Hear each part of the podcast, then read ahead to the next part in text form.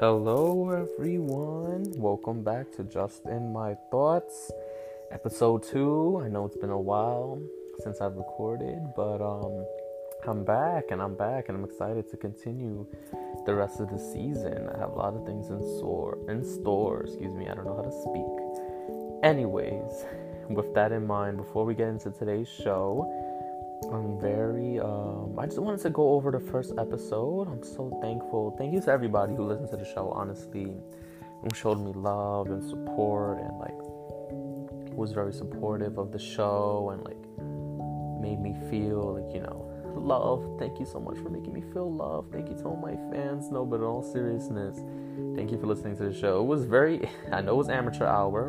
You know, you guys, I'm not perfect. I thought I feel like the music was overbearing. I felt like it was way too loud. It was kind of hard to understand what I was saying at most points.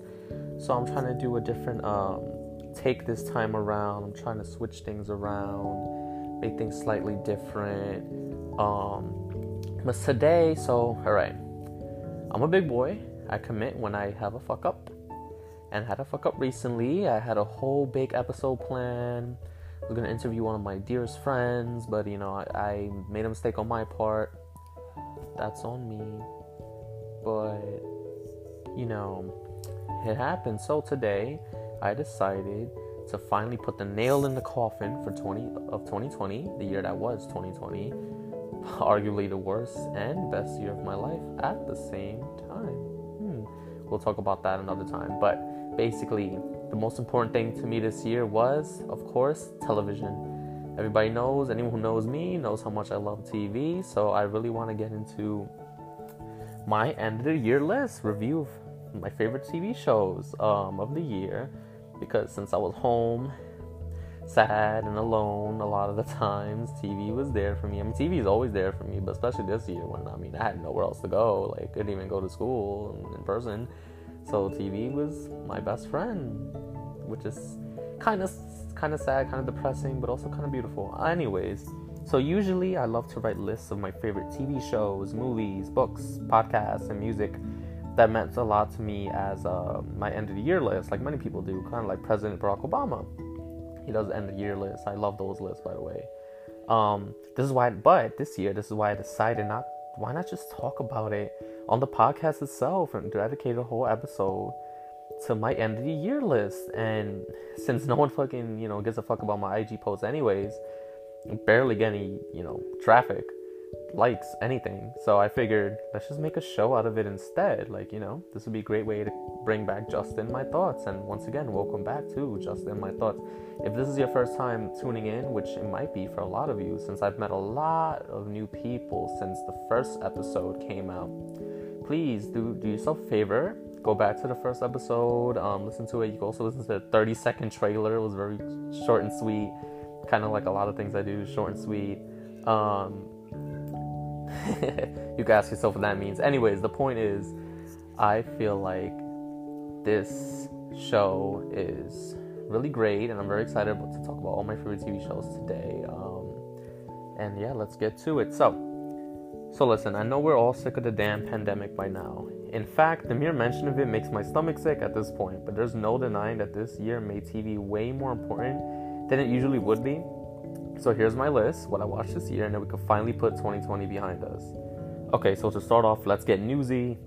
One of the biggest stories of the year was The Owl House, the new Disney Channel original series that made history by making its main character, Luz, be an openly bisexual Latinx character, something Disney has never done before. And this cartoon is brilliant. I binge-watched it over a course of a week or so with my brothers. All three of us are fans of Gravity Falls and Steven Universe. You know, Gravity Falls was on Disney X D, and Steven Universe was on Cartoon Network. And this show has similar themes as well as action sequences. The magic was creative, and the jokes were hard-hitting. I'm so glad to be alive during a time where a cartoon like The Owl House is possible, because it's not your average cartoon at all, and the lore behind it, behind the overarching story, is the same way live action series like Game of Thrones or Stranger Things does, and that's not a fucking exaggeration. Like, this show broke barriers for Disney. It's amazing to see a show where the main character can be queer, but can still be donned a children's program, because in the past, that would be a big no-no. But other shows like Adventure Time on Cartoon Network and the aforementioned Steven Universe on Cartoon Network, Cartoon Network really made it possible for a re- for a show like this to do so, honestly. So the show is about Luce, who accidentally ends up in this realm called the Boiling Isles, before she was supposed to end up going on a trip to summer camp. And when she gets there, she meets this witch named Eda, and they live with this, and they, um, then she becomes a student of Eda, because Luce wants to become a witch, so Eda's gonna train her. Also, they live with this cute, and I constantly say, the boys are tired, you know, the boys, my brothers are tired of me saying this, but I constantly say, he's a Pokemon-looking character, and his name, his name is King. He's a pint-sized demon king. It's, like, really freaking funny and cute. And, oh, of course, the Owl House itself is alive. And it talks in, like, this funny-ass voice. You just have to see it for yourself, honestly. The show is just so much fun. And it's great that Disney's being open to having queer main characters again. Because last year, if you guys remember, there was a whole Twitter hashtag movement over the Disney Channel original series, Andy Mack, being canceled. Because it was a groundbreaking series. The main character was Asian American. Also, spoiler alert right now, she came from a teenage pregnancy. Her best friend was this badass athletic girl, and her other best friend was, again, spoiler alert, a gay Jewish boy, which of course was huge. So now, Disney once again has some on-screen queer representation with The Owl House, which I would argue was only possible because of a series like Andy Mack.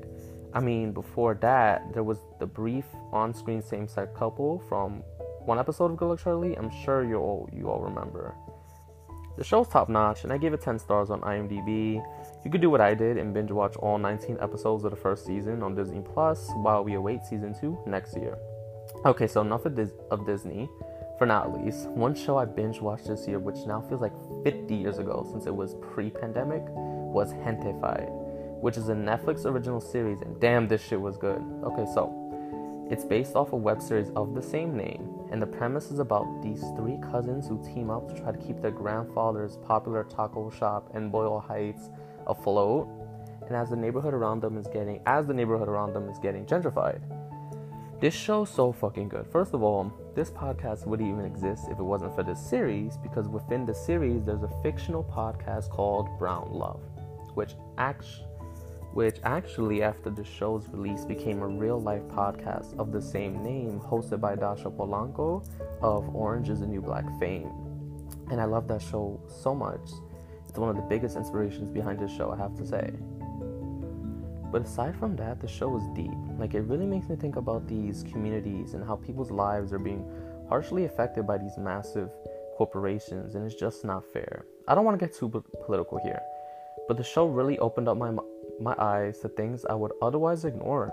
A good friend of mine, who's also a fan of the show, is a journalism journalism major as well. His beat for a while now has been gentrification. So if one day I get him on this show, I know he can break it down way better than I can. And this series just doesn't hold back. This show also has queer Latinx representation, a love story that really tugged at my cold dead heart, and a main character who's a proud Latinx man. Whatever, but he's whitewashed, and that's the storyline I relate to. English is my first language, and even though I'm proud to be Latinx or Latino, whatever, I act a certain way which my peers would argue is too American. So this character's cultural identity struggles is something I love to see. I mean, damn, it makes me feel so represented, like, honestly. The series, I would say, is like way too short in a way. You know how someone can say a book is a fast read. While this show is a fast watch, the first season only has ten episodes, which each episode having a runtime of thirty minutes per episode, even though one episode is like twenty-five minutes, but that barely makes a difference. It just sucks when you binge watch a series in a day, then you have to wait a whole year for the next season, like, shit, what the fuck am I supposed to do now, you know? Aside from that, I really love the show. I mean, it was good, and I really hope no one hates me for saying this, but even though both shows are different, I kept comparing it to the Netflix original series On My Block, and I thought it was better than On My Block at certain times, only because of how mature the storylines are. I mean, I love high school drama, don't get me wrong. I mean, Degrassi was on repeat this pandemic, but shit, Gentefied had drama that now, my college age of twenty-one, I should start relating to. Well, On My Block talks about shit that would be relatable five years ago, not so much now, you know, but I take back what I said completely. because once season three of On My Block dropped the day after my birthday this year, I was mind blown. Okay, so boom, segue. I don't want to spoil anything. I mean, shit, you had all year to watch, but you know, people are lazy or busy or whatever. This girl Monse gets me so tight. My memory's sort of fading because it's been a while, but yo, she kept being dumb as hell, like always. She's smart as shit, but Caesar makes her lose her senses, like always. Like, come on now. Listen, I love their relationship. I mean, their relationship goals, but you can't tell me they're not idiots. Like, why do we constantly have to fight the same fight every season? I mean, yes, Caesar, granted, Caesar is an idiot. He ruins shit. He is trouble. But he loves Monse more than life itself, so she needs to get a damn grip. Sorry, she just gets me so angry. But um, yes, that show with this season topped the year for me. I mean, I was hooked. The mix of drama and comedy really worked, like the two seasons previous to it. But also, we all know that ending. Yes, we cannot ignore it now. We cannot ignore that ending, of course.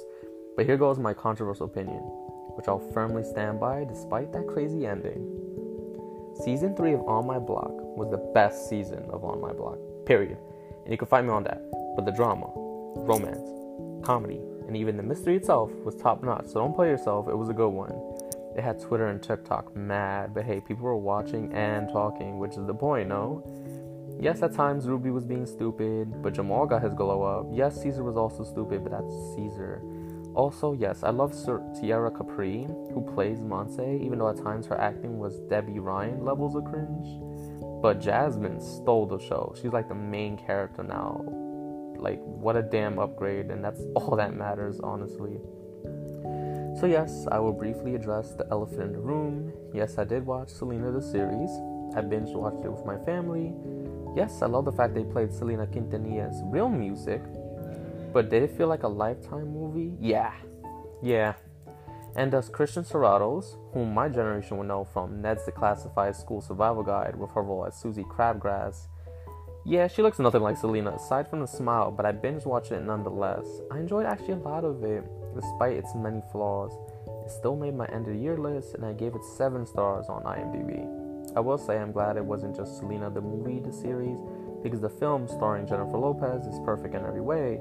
It would be pointless to just pointless to watch it just be remade into a series, but thankfully the series is not that. I mean, at least it's not so far.